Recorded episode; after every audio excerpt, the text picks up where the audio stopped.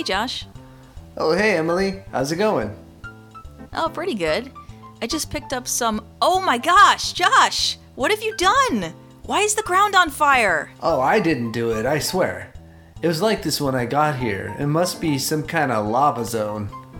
Ugh, I hate these things. What you mean?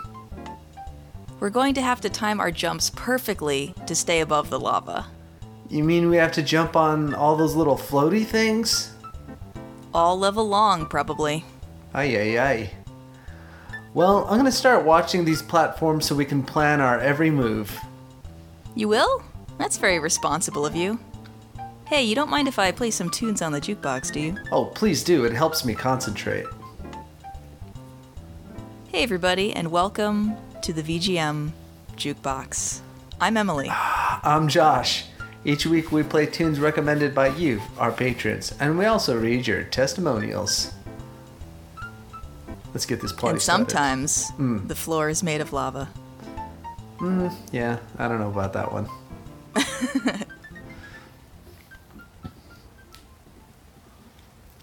and Oh, you're up. And sometimes I put you first. I go first. Okay. Um, this track is from the game Immortal or The Immortal. Is recommended by Animite. The track is called Battle. I forbid you to come any closer. The composer is Rob Hubbard, and it's for the NES.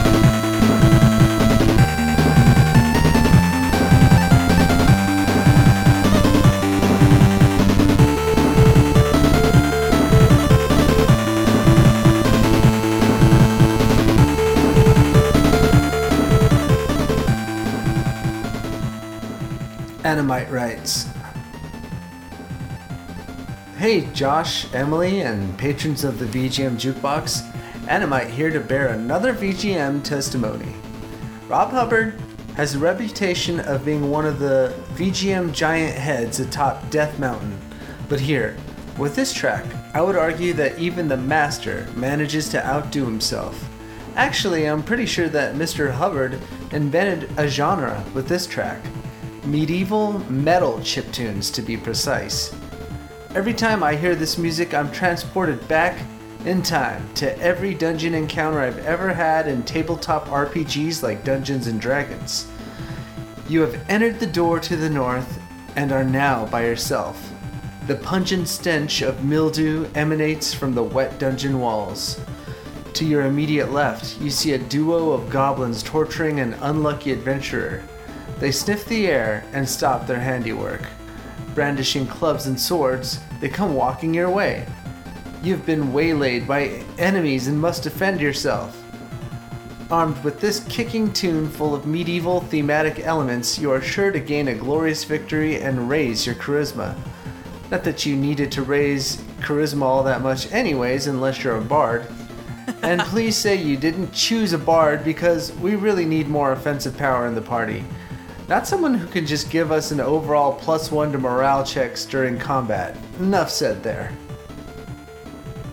Oh, this is so familiar to me. Oh, yeah? Not this specifically because this is a different system than Ultima 4, but These are the things one must think about in Ultima 4. Like, I don't have any ability to use magic. I should probably pick up a magic user. And please, please don't let me be a shepherd, because then I'll start at level 1, and I'm gonna get my butt kicked. Have you ever uh, wondered what you would be in that world? Like, what class your personality would actually make you? Oh, well, actually, that's part of the point of Ultima 4, which is very exciting. Oh, okay. In the beginning, it gives you a personality test and it classes you. Based on, it gives you a series of questions that pit virtue against virtue. So you decide in a particular situation whether you would do, for example, the honest thing or the compassionate thing. And uh, as it narrows down your choices, it funnels you towards one virtue that represents you. Oh, but what about character class? The character class is linked to virtue. Oh, okay. Interesting. Yeah, it's very cool. So, I don't know. I think Animite made a controversial, potentially controversial uh, argument that this invents a genre, this track, Oh yeah, medieval metal chiptunes. I'm looking at the uh, info page for this game, The Immortal, and it came out in 1991. So that sounds to me like a challenge.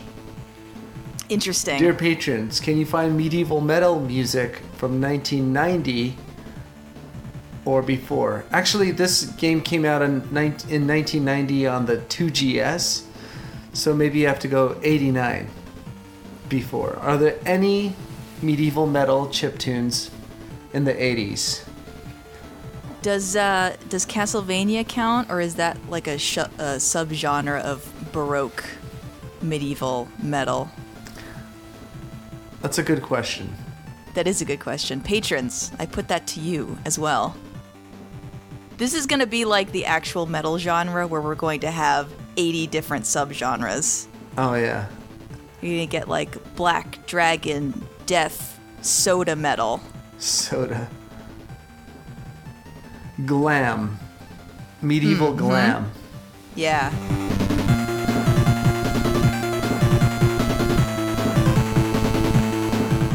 This is such a good track, though. I love how deep and warm and crunchy it is. Everything is staying in very low, low octaves, and I like that. Well, I guess the I guess the lead isn't really staying that low, but it feels lower for some reason. It doesn't pierce through. Yeah, it doesn't. Yeah, for a metal song, he doesn't go very high on his guitar. He doesn't get into the meadly meadlies on the 12th fret. yeah, yeah. Squeedly meadly mees. I, I like how he actually, Animite talks about being transported to playing tabletop RPGs from hearing this VGM tune. It's kind of weird. It's Pretty exciting tabletop games. Well, he has. when I transport. Oh, go ahead. Yeah, he has an association with something that he wasn't doing when he would hear this music. Unless him and his friends were like, oh, put on that medieval metal uh, chiptunes CD while we play our uh, Dungeons and Dragons. Okay, so how amazing would it be if I'm sure someone has done this. If you're the dungeon master of a D&D game and either you do this or you have somebody whose job it is to queue up VGM tracks on a sound test to kind of give flavor to the scene that people are in. So you'll be like, "All right everybody, you enter a dark cave. Okay, Josh, play number 6." Oh yeah, and then that you would hit cool. number six, and then it would be cave music. You know someone must have done this. You know whose job that would be? who? The bard. Yeah, would yeah. That's very true. My friend once told me I was I would have I would be the bard if I ever joined their campaign. I'm like, I don't want to join your campaign if I'm going to be a bard. Why? Why is that not the coolest? I don't know, like you play a little banjo while everybody fights. I don't know about that. Bards can fight. Bards have magic power. Yeah, they can fight. I'll tell you I'll tell you this, in Ultima 4, so the first time I played the game and did the personality test, I was classed one way, and I did not save that game because I was in a rush to get out the door and I just didn't save it. And uh, the second time I was classed as a different class. The first time, my prevailing virtue was compassion, which is the bard. So I Oh. was a bard. But the second time, uh, which is the class I played through the game with, I my predominant virtue was valor, and I was a fighter. And that's just from taking a test or something? Yep, they randomize the questions. Oh. So it'll it'll ask it'll give you a scenario like um uh you've been tracking down somebody who killed your best friend. And when you finally corner them after chasing them for many years, you find out that they are the sole caretaker of a young child. And then it'll say, "Do you slay them for justice or do you spare them in compassion for the child? So, however you answer that, it will knock off one or the other virtue as not the one that you're going to get, if that makes sense. Okay. So, if you chose to spare the guy, then uh, justice would get knocked out of the running and compassion would continue. You should take the test sometime. It's interesting, it's really fun. All right. I don't know what you would be. Yeah, well, whatever. All right. Um, All right, indeed. well, Let's move on. yeah. Sorry, did I just step on your segue? Yep. Sorry. Would you like me to step back? Nope. Okay. Let's move forward. This is from patron Spritz. The game is Pulstar. The track is Back Alive, Stage 1 by Harumi Fujita. And this is for the Neo Geo CD. Let's cue it up.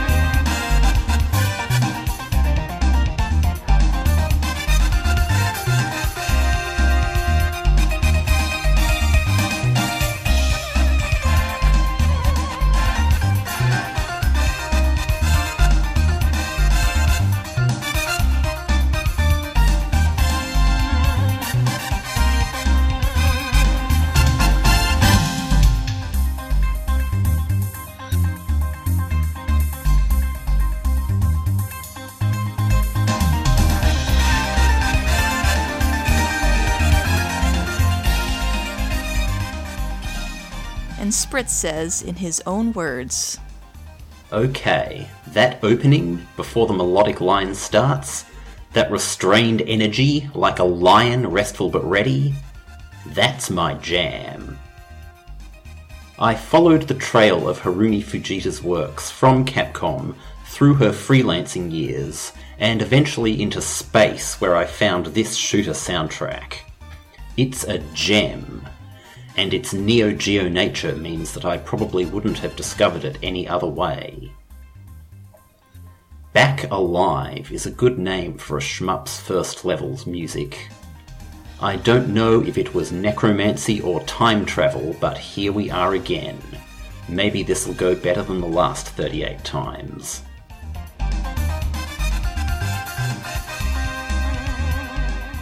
he followed her into space.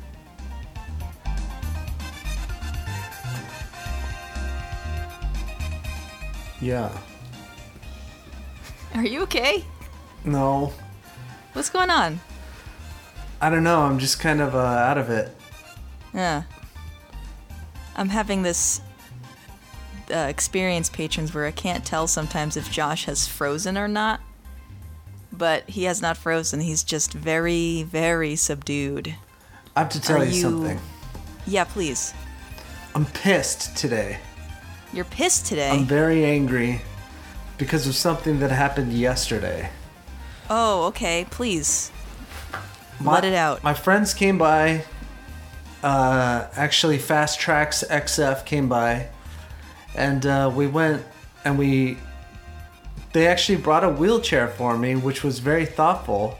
Aw. And we went around the park and we tried to do a Pokemon Legendary raid. Mm-hmm. And that was great. I didn't catch the Articuno, but I at least got to try. All these Right. people actually showed up. So we were playing with all these strangers. It was like Pokemon Go was alive. First of all, people who say Pokemon Go is dead are weird.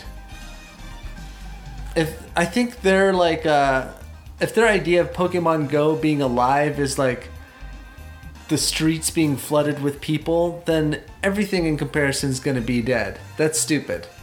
Right.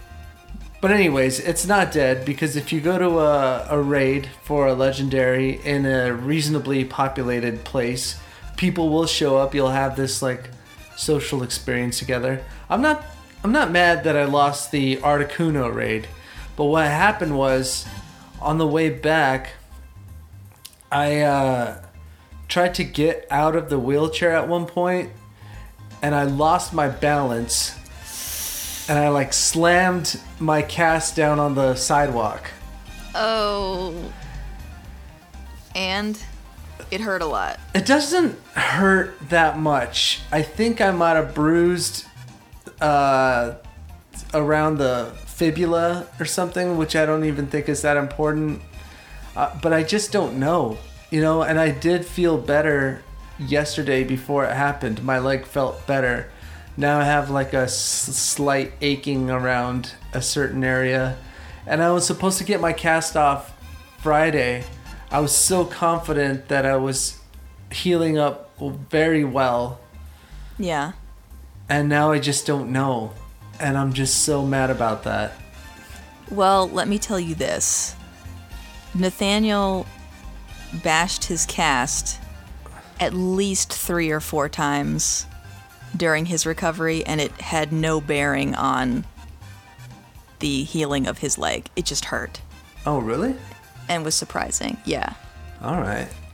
So, and he hit it pretty hard um, at one point because he broke his ankle in December and we get snow and stuff. And there was one horrible day when he slipped on his crutches trying to get up the, the one step Yikes. into our house. Yeah. And he, he stepped on his leg and it really hurt him, but only in the pain sense, not in the damage sense. Yeah, I don't feel. Well, I mean, my leg feels weird. Like, um. There's just this sense of like a little electric bits kind of shooting through my leg sometimes. You know, I don't Yeah. know if you know what that is, but it's kind of like you see a picture of somebody's brain having thoughts. Sometimes your leg feels like that. He's having thoughts. yeah. Um, The And- visual cortex of your leg is lighting up right now. Yeah, and then yesterday and most and the day before too, I it was almost completely free of that like nervous tingly sensation. So I was like, mm-hmm. man, I'm doing I must be doing great. I bet they could take this cast off right now and I'd be fine. I was confident about that. But now it's that feeling is sort of back, like it's back to repair mode or something like that. Yeah. And Well, I have mean, a think about this. Some kind You've of had- yeah. You've had like no um, stimulus hitting that leg for how long? Like your nerves are just not being stimulated in there, I would think. So I would think any kind of activity would shock your leg into, whoa, stuff is happening. Yeah. patrons. Keyglyph is not a doctor. She doesn't actually know what she's talking about. She just thinks this makes logical sense in her mind. But right, I mean, like your arm falling asleep or something. You get all that tingly. My arm fell asleep really hard last night, by the way. Oh yeah, Yeah. same sensation as the leg No, shooting it's different. electricity, or different? It is it's, different. It's a different feeling. I just, I think, I think you're gonna be all right. I don't think if you're worried that you did some kind of serious harm to your leg from bopping it, I really doubt that you did. That's why you are in a cast. yeah, I know my cast definitely absorbed a lot of impact. And I think maybe the the structural integrity of your cast is sound. yeah, the impact spread throughout my leg. Like I could feel, I could feel the impact like all over the cast, I guess, and it made a, a sound. So all those things are good because Yeah. those are all ways that energy was dispersing. But if I if I have to stay any longer in this cast, I'm just gonna be so upset with myself and disappointed. Why would you be upset with yourself? because I didn't get out of the wheelchair right, Oh. and I, No, I because really don't Pokemon think- did it again. Oh. I see. Yes.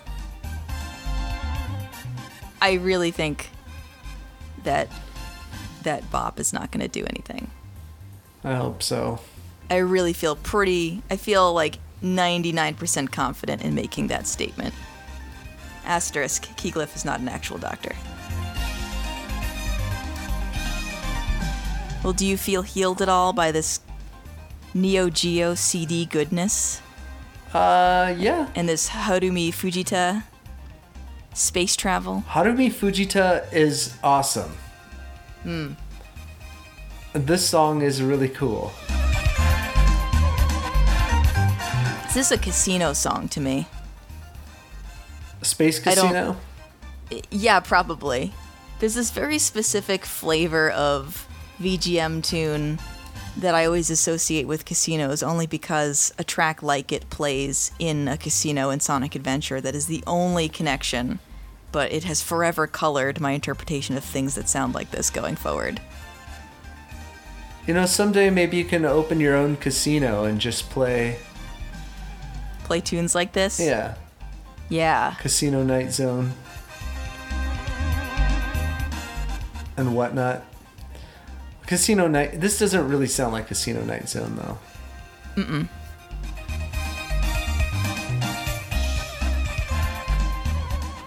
Well, Spritz, thanks again for the audio testimonial. Yep. We love those. We encourage those. And Spritz is one of the best. He might be uh, the champion, the audio testimonial champ. What do you think? Yeah. Uh, in terms of how many he's put in, Well, he's he's ahead, right? At least in terms of number. I don't know. I mean, Mike from Teenagers with Attitude did a whole bunch. Well, Spritz gave us the longest one ever. That is true. Yes. And uh, who used to do them? Bogus Meat Factory. Oh yeah, Bogus also. Meat Factory. Missed those. I think we've got some. Uh, so, actually, that's an interesting point. Patrons, if you are interested in doing an audio testimonial, in the beginning, the way we had this system set up, we would contact you to send us an audio testimonial. If you submit a track with our um, sheet thing, our survey, and you want to do an audio testimonial, just go ahead and email it to us right away. You don't have to wait for us to get back in touch with you. Because at this point, we just have so many patrons and so many suggestions that it's actually hel- helpful to just be able to grab your voice Oh when yeah. we uh, when we slot it in. So don't be shy. Just go ahead and submit that audio testimonial to our email right away. Otherwise, we'll but just be you know mark emailing you on the next year for an audio testimonial. you'll be like, "What?" Yeah. Yeah, just uh, just mark off on the survey, obviously, that you're going to be submitting an audio testimonial, so that if I, if we grab your track, we'll see that there is a voice accompaniment that we have to go fetch. Yeah. All right. Harumi Fujita is one of the the Capcom girls. That's right. Yeah. Apparently, at some point, moved over to SNK, or maybe was just being contracted. Don't know. Do you sense some of that Capcom girliness? I think so. Sometimes it's hard for me to pick these things out when the the ear feel is so different. Yeah. But no, I the I think the complexity of the different little bits going on is very Harumi Fujita. All those little horn rips that are coming in and out. Do you hear the Street Fighter influence? The Street Fighter influence? Yeah. Oh. I'm just kidding. Well, it's funny though because the Street Fighter influence is everywhere. And I would say Does this sound like uh, is it Balrog stage? The boxer? I don't think it sounds like Balrog stage. Who's Does it sound like somebody's? Cuz as soon as you said that I thought, yeah, I can hear it. Um, But again, not as a I think a you're just thinking of casinos again. I might just be. Yes. it's true. I'm like, "Oh, there are all those lights and stuff in the background and uh I like gotta how sound like Balrog this, right? was like a world famous boxer. First of all, I I think it's a real compliment to Mike Tyson, the boxer, that Capcom was like, okay, all these mythical beings with uh, superpowers and Mike Tyson are in a tournament together. But I also like how um, he's like not fighting in the uh, in the arena. He's like just on the casino floor next to the slot machines. Is he? Isn't it outside? I think he's inside. I can't remember. I'm not very thoroughly versed in uh, Street Fighter. I, for some reason in my mind, I thought it was outside with a crowd gathering outside, but No, they're inside. they're inside. I'm pretty sure. What I think is interesting, and this will kind of just take us into another quick side note, but Japan seems to really associate boxing with the United States. Uh-huh. which I think is just kind of interesting and uh, something that, that Josh and I have been doing, patrons, is we've been watching, both of us for the first time, a Gundam show, a Gundam a- anime. And it's one in which all of the different countries have a Gundam that uh, defines them and that a particular fighter uses to represent their country. And the Gundam that represents the United States of America is a football player that transforms into a boxer. Oh yeah, I do remember that. Yeah. So yeah, boxing defines us, or at least did in the 80s, 90s, through Japan's eyes. That's funny.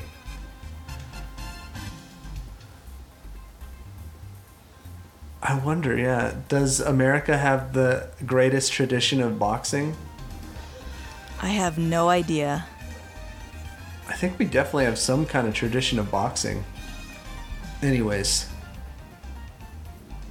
Well, I'm sorry that you're you're feeling disappointed, but hopefully as we keep moving through, you'll feel a little bit better today. I just want to feel so good by Friday. Yeah, we'll get you there. All right. Let's see. Actually, this next track is probably going to get you there. That was my segue. Oh, really? Sorry. I'm just kidding. I think I I'm stole it. I, I think I'm on a delay, right? Like you hear what I say after I say it. Yes. Yeah, so it's not Keyglyph's fault that she steps over me, everybody. It's just it's the, the way the internet decided it would be. Yes. This next track comes from the game Puzznic, recommended by The Messenger. This is Music 1 from Tim Follin for the Amiga. Let's take a listen.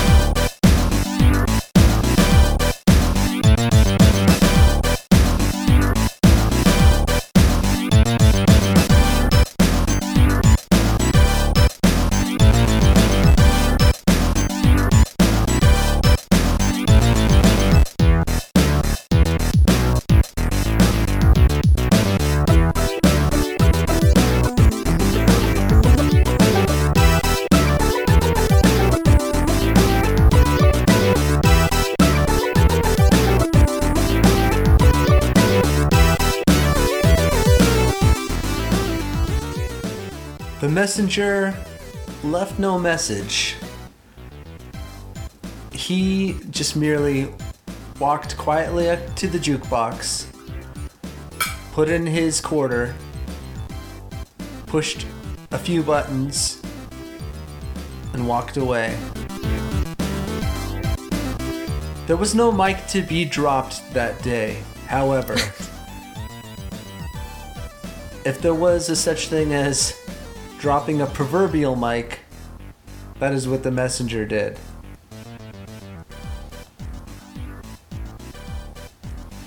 Everybody in the bar just stops and stares at the jukebox for a few seconds. Some people take to the dance floor. Others, Ooh, we have a dance floor. Yeah, it's just, there's just one platform hovering above the lava that people are dancing you know on. people oh yeah that's right yeah good This so that platform doesn't disappear randomly it just stays Yeah, it's, it's the one static platform yeah, that's the problem. Is people have to time their jump to get onto the dance floor.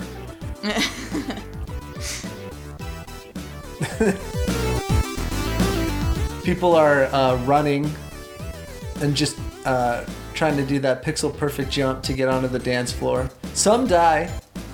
Not everybody makes it. But just a, a chance to dance at this track, it was worth it. i think we're probably collecting their souls in bottles too in the hopes that someday i get my necromancer powers back so Oh, okay. don't worry they'll be fine eventually This does remind me of like Parliament or something like that. yeah it really does i mean i thought ToeJam and Earl right away Yeah. Wow, nice find there, the messenger.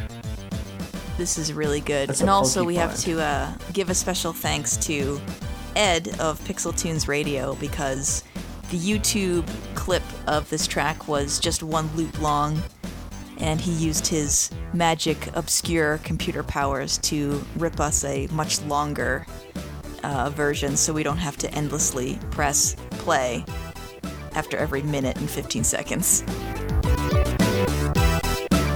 And that's good because you want this track to play all night long. I have a question about um, Nathaniel's cast and everything. Sure. Did he tell the doctor that he whacked his cast? Yes. And the doctor was like, oh, that's okay. Yes. All right, that's good. That's good.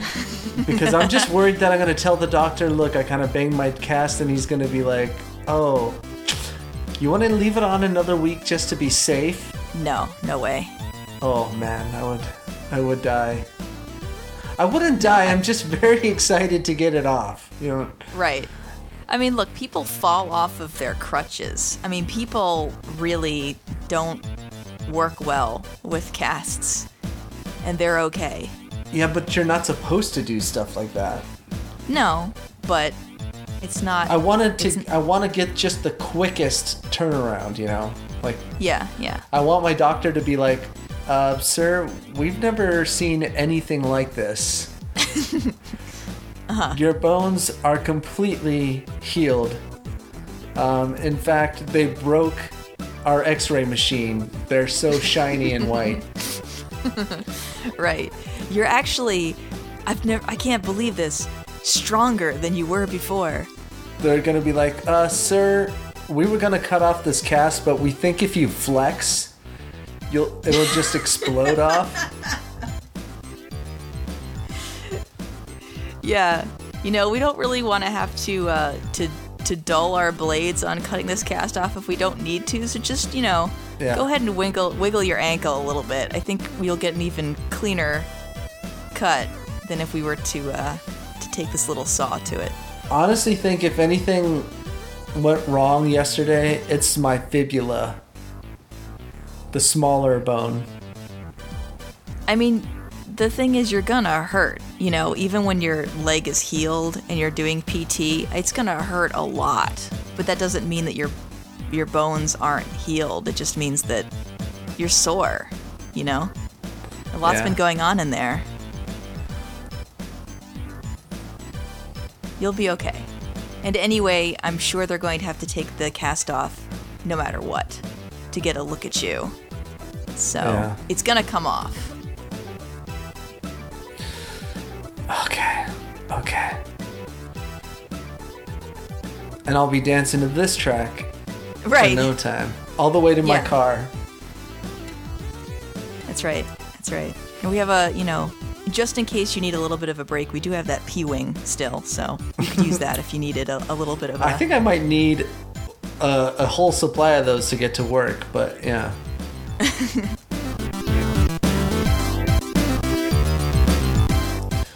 All right. Well, have we uh, funked it up enough? Um, no. Okay. Let's let it play for just a little longer.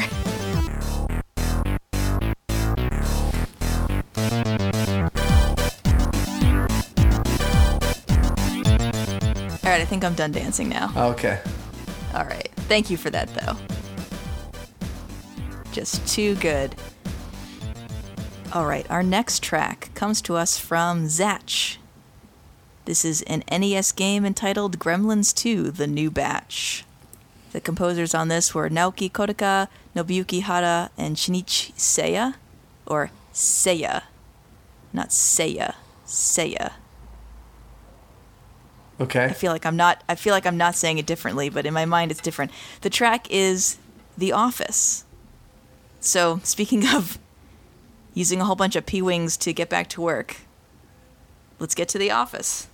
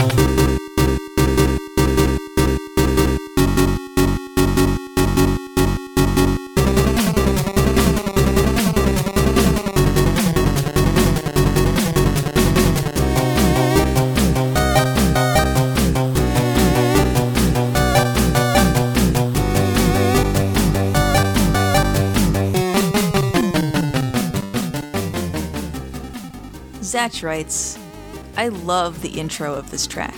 How it's unassuming, plodding even, like it's just another late night at the office, crunching numbers, emailing clients, bathing and feeding the office mogwai.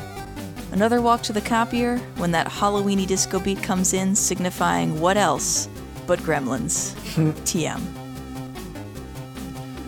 I like that Zatch added the trademark symbol to gremlins in his testimonial. It's a good trick if you can do it. Uh, I always forget how to do that. Alt 0153. Okay, thank you. You're welcome. Alt zero one five three. Okay. I'm pretty sure that's it. Yep. All those at the same time? No, you do them. Uh, you hold Alt, and then you press 0153 and let go. Oh, I, I have no idea what that was. I think your Apple keyboard does different things.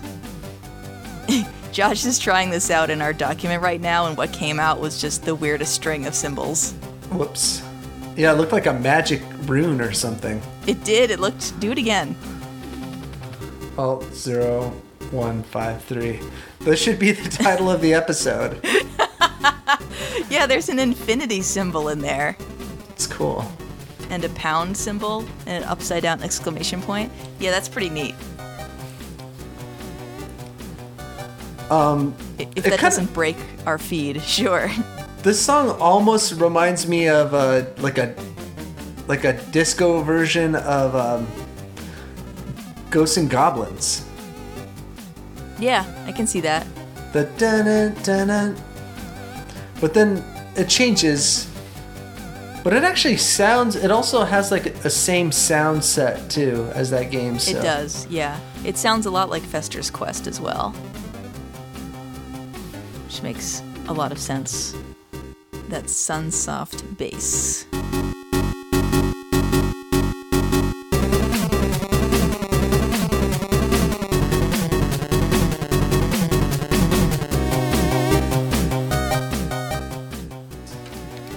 I've never played this game. Have you ever? No, I have not. I've not even I've not even seen the movies. I want to see Gremlins 2. I s- still haven't seen it. Was it considered a a good sequel? I think it's like bad but fun bad. Okay. I think. Gremlins 1 is very weird actually. It's good.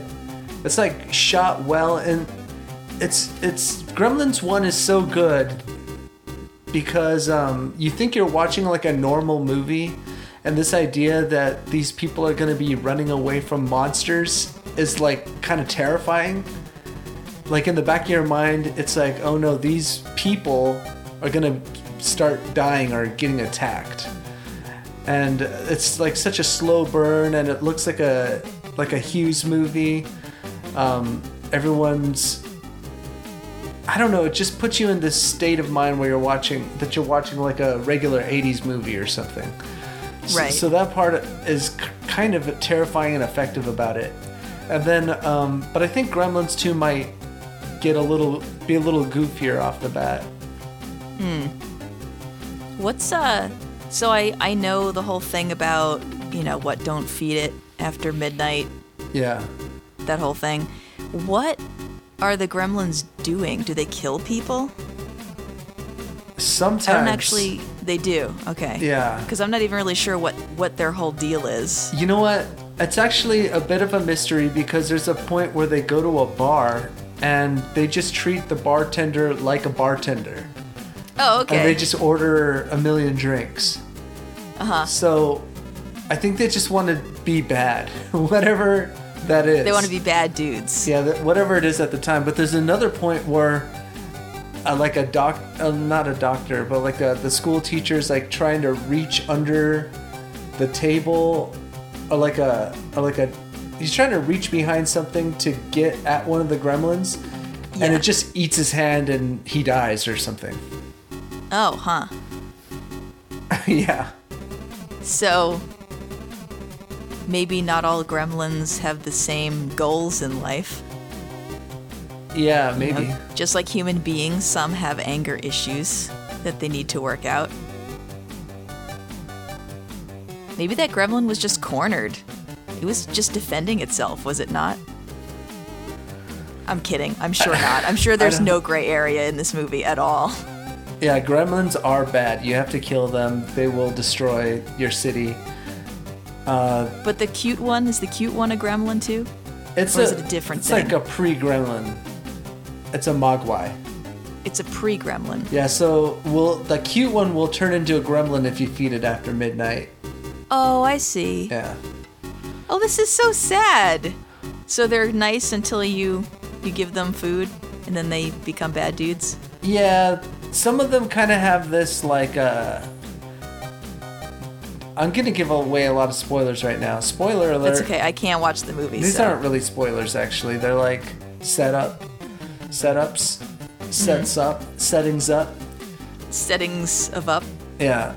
settings them up. set them ups. it's my favorite kind of game. This is a them up.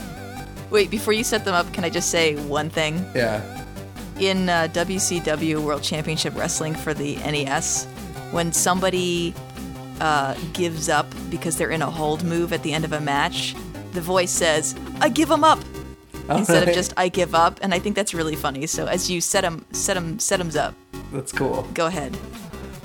Oh, um, it seems like the baby Mogwais, they want to become gremlins, or they don't. They don't really realize uh, what they're getting into when they eat after midnight. But the main Uh-huh. cute one is like trying to avoid becoming a gremlin. The first one that the guy gets, which maybe has a little experience, uh, is not interested in eating after midnight and tries to avoid uh, that. Wow, is this an intentionally deep allegory for lots of things hidden in a a cheesy but very well shot and terrifying 80s movie? Um, I think it's broad enough that it could be an allegory allegory for many things, but I don't know what specifically you're talking about.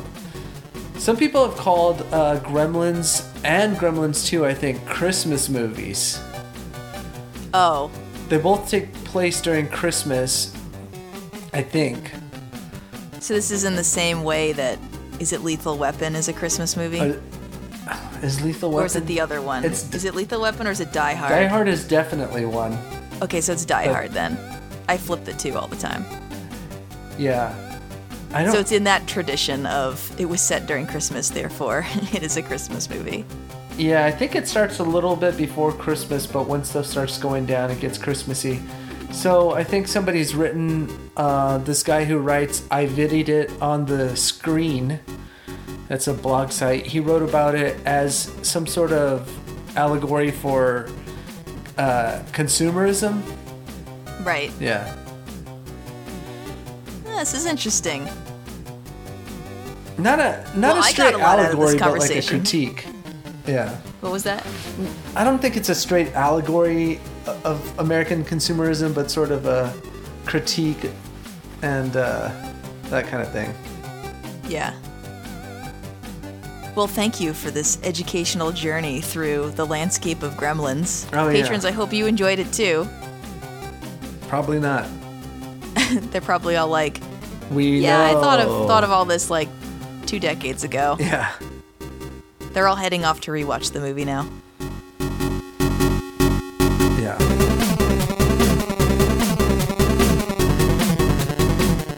All right. Well, let's head off to this next track. I got you there. I was I was I was holding back. Uh, this next one was recommended by JT from the game Kiwame Mahjong Deluxe Mirai Senshi 21 BGM 04. I'm excited about this because I've been wanting to hear more Mahjong uh, games, and this is JT's specialty, right? It is. All right, can't he's wait. getting he's pursuing his degree. Ooh, and it's for my favorite system, Game Boy Advance. The composer remains unknown as of the time of this recording. All right, so let's take a listen.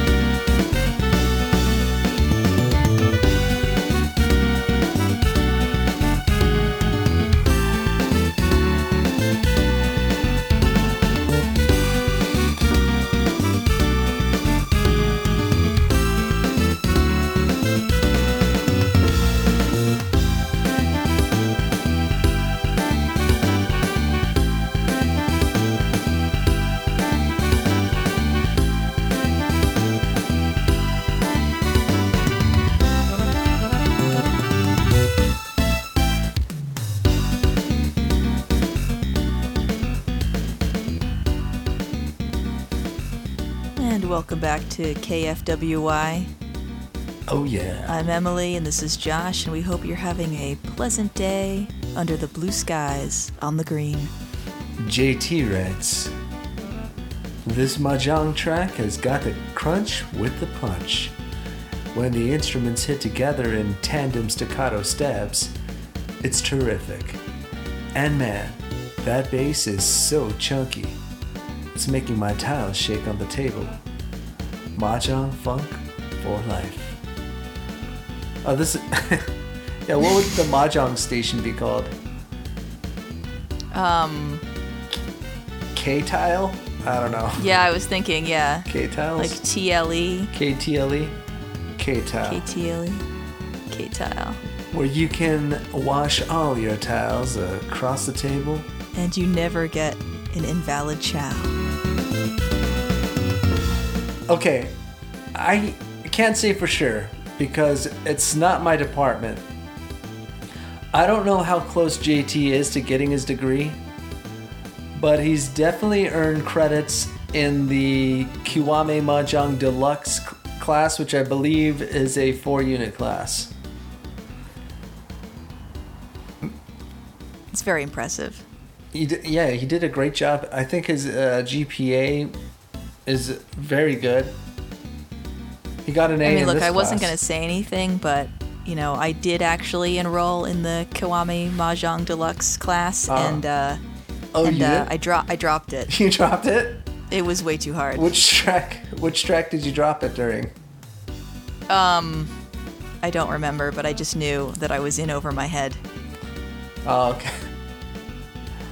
Well, uh, you got to really be on it to to be able to make it in that class. And you know, I just, you know, I could have taken it pass fail. Mm-hmm. I probably should have taken it pass fail, yeah, just for the learned a lot. experience. Yeah. Maybe next semester. Yeah, we should all take this class. This is my favorite um, system right now to listen to, Game Boy Advance. But I think I don't hear any of the Game Boy uh, programming on this one. It just sounds like all samples. Am I wrong? I don't think you're wrong. I think you're right.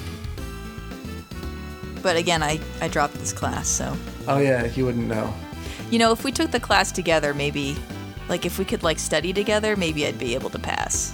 Yeah. And maybe uh, if JT can like tutor me. Which basically he's doing, I guess, through the, the medium of this podcast. I like this track a lot. I think it's interesting that uh, it seems like Mahjong music doesn't necessarily maybe have a particular feel that they continually strive for. It seems like, you know, golf has that defined sound. I mean, you're going to get some outliers, but it sounds like they understood when they were composing for the game that they were supposed to be aiming for or that they wanted to or should aim for a particular style. Golf has a couple things going for it, actually. I'll say. Yeah. Um, well- oh, Please do, By the way, welcome to my office. Have a seat. I was going to say. So- All right, thanks. Golf. Is this chair okay? This one? Uh, yeah, sure, sure, that's fine. Okay, great. So bo- golf VGM does have a particular feel to it. I'll say, kind of the one company that doesn't do a good job of getting that golf feel is, ironically, perhaps Nintendo. Like the Mario golf games are kind of like straightforward. They're kind of um, they got more of a Disney feel than a chill jazz feel, I guess you could say. But um, most of the I'm golf notes. BGM, they do have that like chill BGM feel. But there are other things going on in golf games, such as the title track, which can be as exciting as any title track from any sports game. You know, you know the uh, title themes and stuff like that, where it gets you pumped for what's going on.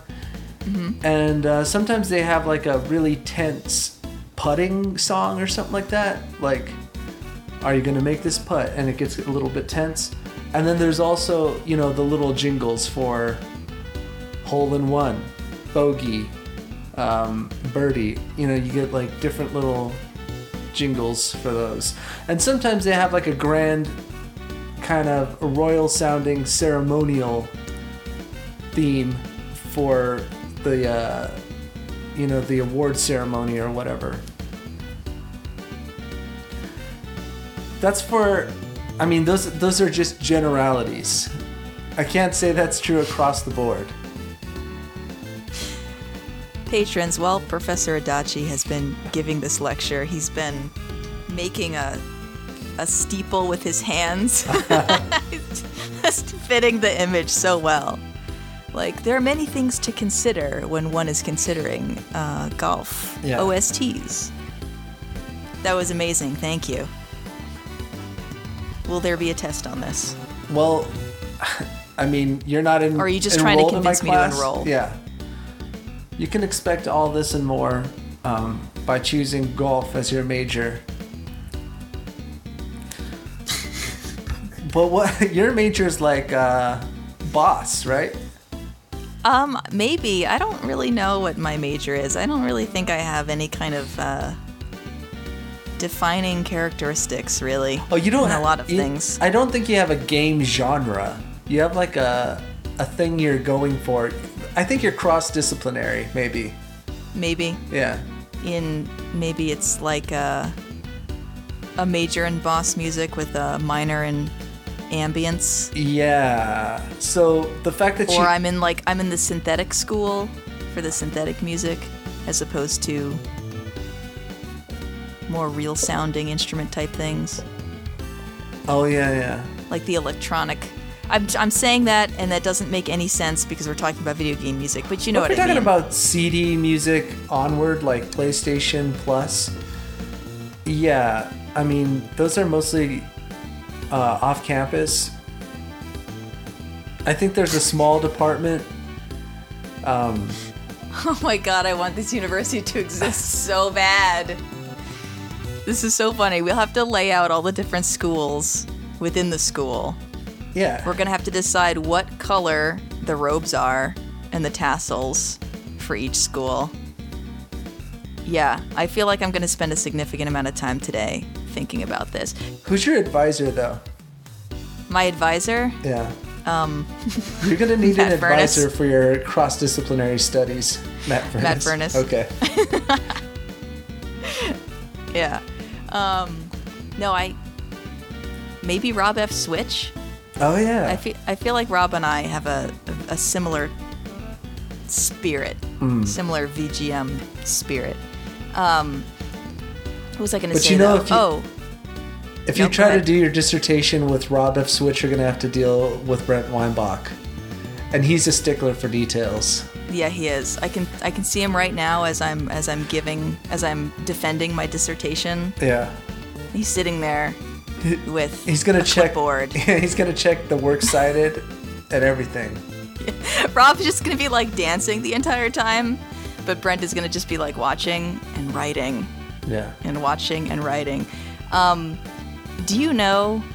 I'm gonna be very honest that sometimes I feel sad and perhaps slightly inadequate that I don't have a carved out section of the VGM world like you do. Sometimes I sometimes I think like, man, I'm not special. I don't have a specialty. That's I'm not that's crazy. You actually know so much about uh I think the whole field. You really are cross-disciplinary. You've uh you're, you're defining your own field. I mean, to choose a major, you know, it really is limiting. It's just that I like to be limited in that way.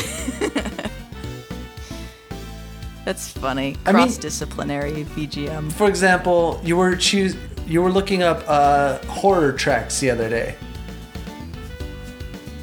Yes. but you knew all this stuff already. I guess. You were like looking for something that is secret right now, right? Uh, yeah. Let's keep it secret and let's keep it safe All right, because I'm not dear sure. dear listener. Uh, your host Keyglyph was looking for uh, scary tracks for something that's yet to occur. Yes, we will. I'll double check and see if we can we can announce this, and we'll talk about it on the next episode. You had known about all kinds of these, all kinds of scary tracks.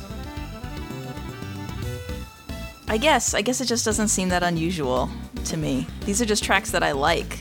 I just uh, I just kind of serendipitously and whimsically skip through the VGM landscape and pick things up.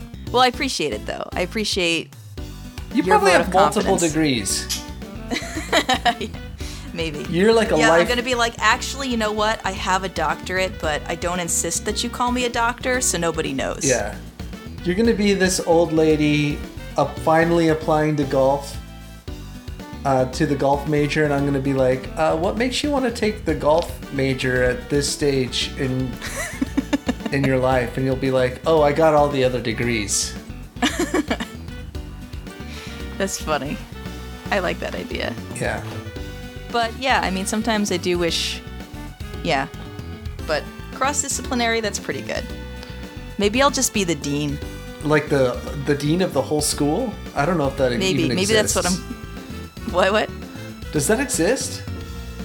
A dean of a college? Yeah. Aren't they like Well- presidents or something? Um, like deans, I don't know. I like was just aiming high. I don't know.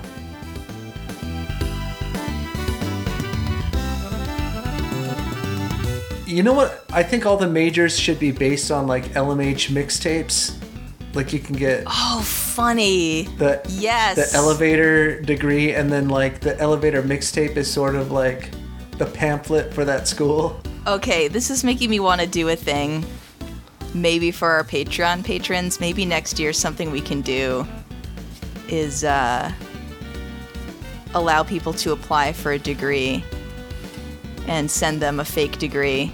Well, fake, quote unquote. You know what I mean? A degree mock up. But I also. I don't even want to say this because then I'm going to want to do it and it'll be a lot of work. But I think it would be really funny to actually send them a cassette of the mixtape that pertains to their degree. I think that's funny. Anyway, Oh, As no, dean of that's the too much work, dude. I know, I know. I always want to do these things that are too much work. But I really like that idea. I like the idea at least of a degree and that it's all LMH mixtape. You can choose one track per person. It'll be Uh-huh. like their uh, walk-up song or something. Oh, that's funny. Just loop it forever. Yeah.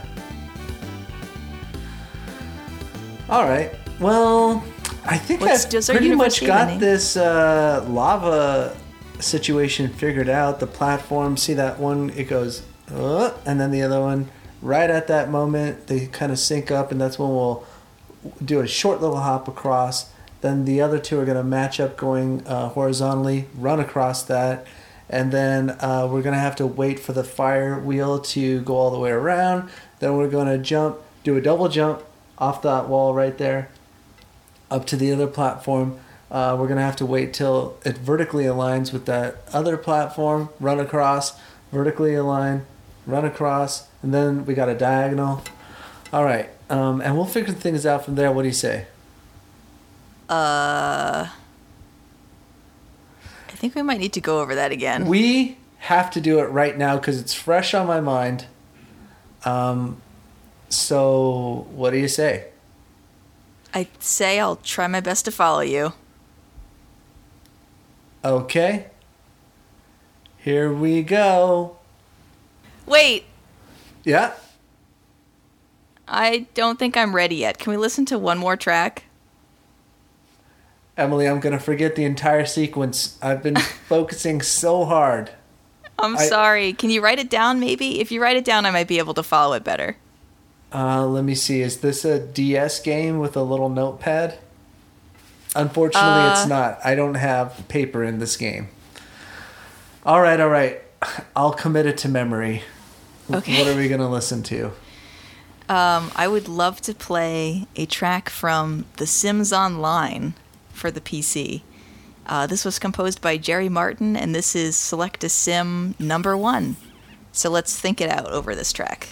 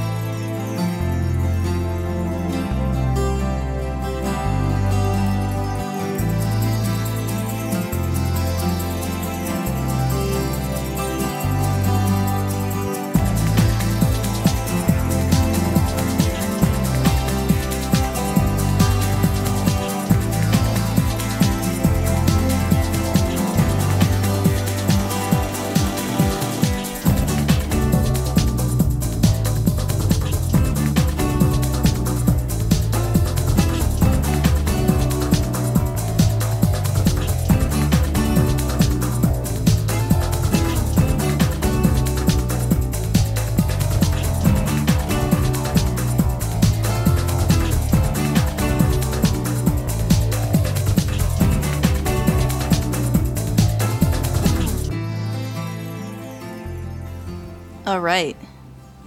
That was Select a Sim number one from The Sims Online, composed by Jerry Martin for the PC. All right. That's a weird song. Oh, man. I love this track so much. So, The Sims Online, what is this? The Sims Online was a massive multiplayer version of The Sims that flopped when it was released. This was a thing that actually existed an online multiplayer version of The Sims. Mm-hmm. Recently, somebody, I think it's one person, but it might be a team of people, but there's at least one person who's heading up the effort, it seems, has put this on a server and made it free. So there's now a thing called Free So, Free Sims Online, that you can download and you can play this game as it was intended to be played back then, but you don't have to pay for it. Wow. So this is an example of, you know, fans and users keeping something alive, kind of in the same way that um, Uru was kept alive, which I mentioned a long time ago. That was the the online multiplayer Myst game that also kind of died out. That is now being kept alive by fans on a server. So I started playing this game uh, with Bogus Meat Factory, actually. He always digs up these really interesting pieces of video game history and talks about them in such a compelling way that I, I have to join in. So I've been playing this game, and this is just one of the tracks that plays while you're deciding which character you're going to enter the world as. And I just. We've talked about getting stuck on title screen music before. I would just get stuck on the Select a Sim screen when this track would play. It cycles through a few different ones, but if this one came up, I would just sit there for five minutes or so before actually going into the game. Wait, are you saying that the game is like more popular now than it was when it came out? I don't know how to measure whether or not it's more popular. It's certainly popular. When it came out, you had to pay $9.99 per month for a subscription. Oh wow, that's kind of expensive. So I think, you know, that's gonna put a damper on things. But there are a lot of people in it, and let me tell you, patrons, a massively multiplayer online world of The Sims is a very, very strange place to live in. Hmm. It is really weird and really fascinating to see what people do with the mechanics because you literally are playing The Sims. You have a character and you have to worry about keeping their needs green, you know, so they don't starve and they don't die of boredom. Um, but this has caused things to spring up like there are people who create basically like resorts for you to go to to just replenish all of your bars in the most efficient way possible. Oh, wow. So you'll go to a place and people who have maxed out their cooking stats will cook for you so you only have to eat one plate and then you're done. And um, there's also a mechanic where the more people who are working on a skill in an area, the faster you all grind that skill. So as you're eating your super powerful meal, there will be 10 people jabbering at mirrors in another part of this area who are all collectively raising their charisma at like, you know, super speed because they're all doing it, and a bunch of people lifting weights together to raise their, you know, it's just a very, very interesting hmm. thing to see. and then Monica goes by on a float. Yeah, exactly. Yes. leveling up. What's What's funny is uh, I think most people, or at least most people I see who play, are very into the efficiency thing and like making as much money as they can and everything. But I am 100% a role player. Whenever I get involved in games like this, I kind of come up with a character to play and then basically just goof off the entire time. So I've created to uh, to no one's surprise. This is how shocked you're all going to be. I am a robot woman named YM2612. And uh, I've decided that I'm trying to integrate into human society to understand it better. So basically, I just walk around and comment on really strange facets of human behavior. And uh, some people think this is really funny, other people not so much, but uh, I have a lot of fun doing it. I'm not like trolling anybody, I'm just being silly. And, uh, you know, sometimes you go into areas and no one is talking at all. And that makes me sad. So I like to generate really random conversation. I mean, So I guess you don't know if it's more popular now than it was. Right. But do you think it could have worked if it was free somehow when it first came out? And if it, could have worked as a free, how could they have monetized it and made their money back? It's an interesting question. I mean, I almost feel like uh, when you're saying is it more popular now, I think that the landscape in which this game exists is more uh, welcoming to what this game was trying to do than it was back when it was released. Because today, if this came out today, it would be free, and then you would you would be able to pay for microtransactions so you could get sim money by paying money to build your house and stuff like that. I think I, I kind of feel like as we're talking about it that this game was ahead of the culture curve and that it would have been a smashing success now for for all different kinds of reasons because players are open to this kind of uh, idea and being creative with game functions, but also you know the retro appeal of oh my gosh the sims this is based on the sims 1 it uses the engine of the sims 1 Well, so it came out in 2002? yeah Wow. so very nostalgic so uh you know Okay. i just think it was ahead of its ahead of its time Wow, wow, wow. Um, very interesting. Uh, This song trips me out. It sounds like it has two or three different moods that don't really go together, yeah but they're both well done, I guess. yeah this is yeah so i guess perhaps my dissertation is in texture Uh-huh. because I just I love how that acoustic guitar cuts through that kind of substrate of bass and electronica. I mean, it's just so like fresh and vibrant on top of that. It's just that feeling is just so amazing to me. And then you suddenly switch into new age, which is really Yeah. neat for a little while. And uh, Yeah, that's the part that sounds weird to me. But I, yeah, I like it. It's interesting. It kind of reminds me of, uh, in a weird way, I guess, Devo, where it sounds like artificially constructed or something like that. And then hmm. I think it kind of goes along with The Sims, which is like this alternative reality or something like that. So Yeah. it makes sense that some other kind of human would dig this kind of music, I guess, or something like that. yeah, people like me who take Android studies, Android studies, huh? we dig it. Yeah, that was an elective. You know. Hey, do you think Master System would be its own major or something like that? Mm, is that your minor? Or is that your major? I no, definitely. Well, my undergrad. Well, I started in Master System.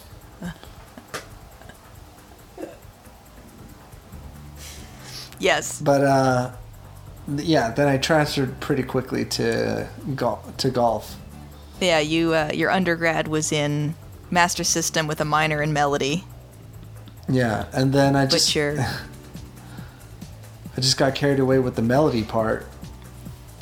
Yeah, so like uh all right, so undergrad, your undergrad is in a console or an era. Or maybe you major in an era and minor in a particular console and that's how you get your your fundamental baseline of understanding of Uh-huh. VGM. But then when you go into graduate school, Well, then you can not- start doing these interesting That's things. That's not totally true. You can choose an era, a system, or Uh-huh. Yeah. Final Fantasy. or a Final Fantasy. Okay. No, not a Final Fantasy. Final Fantasy. Final Fantasy is the Yeah. entire thing. Okay. Yeah, That school is huge. it's huge. That's like that's like sixty percent at least of our students. It's trendy. I mean, they had to ju- really justify it for a while, but there was just so many students uh, wanting to go into that major that um, you know they just had to expand it. yes, and they have their own section of housing on campus, and all of the houses are named after towns in different Final Fantasy games. Yeah. So that's how people kind of socially group themselves by the game that they liked. Yeah. You know, there'll be the Costa del Sol house, but then Yeah. there'll be the Narsh or Narsha I, house. I tried to sit in on one of those classes, but I was the only one who didn't have like a giant sword. And uh, the Oh. teacher just kind of looked at me funny. He's like, "Where are your, where are your supplies?" I was like, "I don't know. I, I got uh, my notebook. I got this pen, and uh, you know, once he found out I was from the golf major, he was like understanding of it. But I just felt so weird that I never went back. I'm imagining you holding a golf club over your shoulder like it's a sword Yeah. and be like, no, this is my sword. And having the professor be like, that is not a Final Fantasy sword. And you're being like, it's a keyblade? And the professor being like, all right, let's go. Out. You're clearly in the wrong class. You're distracting the other students. Yeah. Everybody else is very seriously and with tiny mouths and noses taking notes. You either need a giant sword or you need to have very obviously manifesting magical powers. Yeah. So I was able to audit. They let me audit in the back, back in my necromancer days. Uh huh. hmm. Although the other students didn't really want to associate with me too much. Kind of sad, but Yeah, I mean in Final Fantasy their magic glows like very beautifully. Yes. It's like uh transparent. Your magic made everything look more dirty and decrepit, so yes. So Other yeah. students kept like killing your skeletons. You're like, he's carrying my books, okay? I don't even want to think about it. That was a really rough time. That sounds rough, man. It really was. I don't understand why they had all these problems with my undead friends. They weren't bothering anybody. They just didn't understand. Well, your army got pretty huge. At any point, they could have. They were a threat. Uh, yeah, but no. This is like the same kind of anti undead bias I had to deal with back then. I mean, the fact that they were carrying your throne around at one point. All right, all right, all right. I can understand how that freaked people out a little bit. I thought it was funny. Nobody could take the joke. Well, anyway, I That's still have that throne. How about we carry around this week's recommenders to thank them for uh, submitting tracks to us? Well, that's a great idea. Get on up here, guys. All right, guys, it's big. You can all fit. Go on in. Animite, Spritz, The Messenger, Zatch, and JT. And to everyone else who's written in and submitted suggestions, you're all kings and queens in our hearts. And keep those suggestions coming. Remember, you probably won't be the top recommender, no matter how many recommendations you make. Go to our website, the VGM Jukebox, and click the Suggest a Track button, or go to submit.thevgmjukebox.com to send your recommendation our way. Send us an email at insertcoin at the VGM Jukebox, or send a snail mail at the VGM Jukebox, P.O. Box 26959, Los Angeles, California 90026. Before we move on, I just want to say who was our winner again? The winner of which? Uh, who submitted the most tracks? Who's number one? Utopia Nemo. Utopia Nemo's number one. Try to dethrone him. I was gonna say, was that some kind of professor psychology there, where you were like, no matter how hard you try, you're not gonna be the top in the class, and suddenly eight people went, and their eyes like lit on fire. Yeah, that's right. They're gonna steal it. They're gonna steal it. I want to see, yeah, and I especially want to see JT try to uh, defeat Utopia Nemo within uh, his studies, the, the confines of his Mahjong studies. Imagine we had that many Mahjong tracks to play. That'd be great. Um, what else was it? Uh, I forgot what, what else I was going to say. I think something about. We'll let you know. PO box. No. Oh yeah, yeah. Submit that. Oh no, the email address insertcoin at the VGMjukebox.com. That's the one you can go ahead and send the audio testimonial to. Yes. Right. Yes. You can also follow us on Twitter at VGMJB. If you want to find us individually, uh, you can find Josh at Josh Adachi again, and you can find me at Keyglyph. I'm gonna post a video of me getting my cast off probably. Oh, cool. If they do take it off, yeah. They're gonna take it off. Subscribe to the podcast on iTunes or any podcatcher, and please remember to rate and review us at the iTunes store. Oh, we got another review, by the way, I was gonna say, yeah. which we like to celebrate here on the show. Woohoo! And, Celebrate uh, by uh, bribing you with money. That's right. That's right. So um, we'll go ahead and pull that up, and we'll read it after Emily says what she was gonna say. All right. You can join the group on Facebook at facebook.com slash group slash the VGM Jukebox. And we have this bulletin board up in the bar. If you've got any music or video game or podcast related projects, let us know and we can put up a little audio flyer for you there. Thank you. All right, Rob F. Nichols. Or Oh, Rob! You know who that is? Rhythm and Pixels. Oh, nice. Um, yeah, so he took up the challenge and now he gets a coin. He says, Great video game music with great hosts and unique take on the format. All listener suggested tracks. This is a great listen. Keep up the great work, Emily and Josh. Hey, thanks, Rob F. and Nichols. Aw. And you keep You know, up I. the great work on your side of the campus. yeah, what? Yes. Yeah, I was gonna say I feel bad that I uh, I don't use an iTunes account, so I I can't review other people's podcasts without having the Oh. podcast app, right? Probably not. Do you have an Apple ID or something? I guess I could get one. Why don't you just know. wait until one of your um, one of your library patrons logs in, and then you could just go ahead and. That would be supremely unethical to use their account. Mm-hmm. And just randomly, yeah. Yeah, five stars. You're worth it. Patrons, I'm, I uh, I'm worth it. I don't condone this behavior. oh, you're gonna say you're worth it? Like, do it for me, Emily. No, no. When I'm you got this about- job at the school library, there were two things I'm thinking. I'm thinking, sweet, you know, uh, maybe she can hold a book for me once in a while, like that, like that book about uh, Junko Tamiya, uh, Uh-huh, the autobiography. And the other thing I'm thinking is take advantage of people's account information. so, Oh boy. this was the VGM jukebox on college. Oh man, I wish I we had a name of the college because I feel like this we're on the college radio station. College right radio now. station. Yeah, yeah. All right. Well, let's think about it. Let's. Or do we want to think about it next time? Can we quickly come up with a college name, or that's something? I think we if want we're college radio, we can just keep talking and mumbling for several hours, and it'll be fine. Right. yeah, that's right. So we can figure this out on air. Um, Mm-hmm. Let me drop something. Let me hit my mic a few times. Well, how about this, actually? Hey, patrons. If VGMJB was a university, what would we be called? And what would your major be in? That's what we want to know.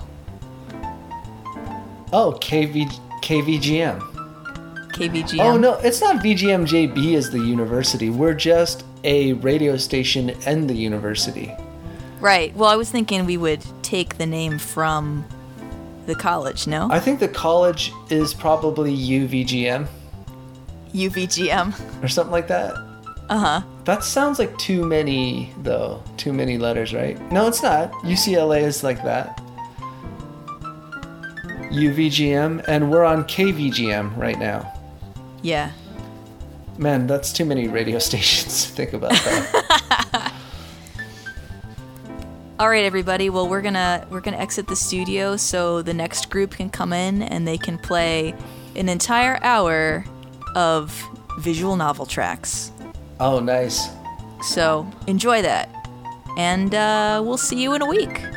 See you so next time. so remember keep to your studies, get your degree, Yeah. and you mean so much to us. And you always will.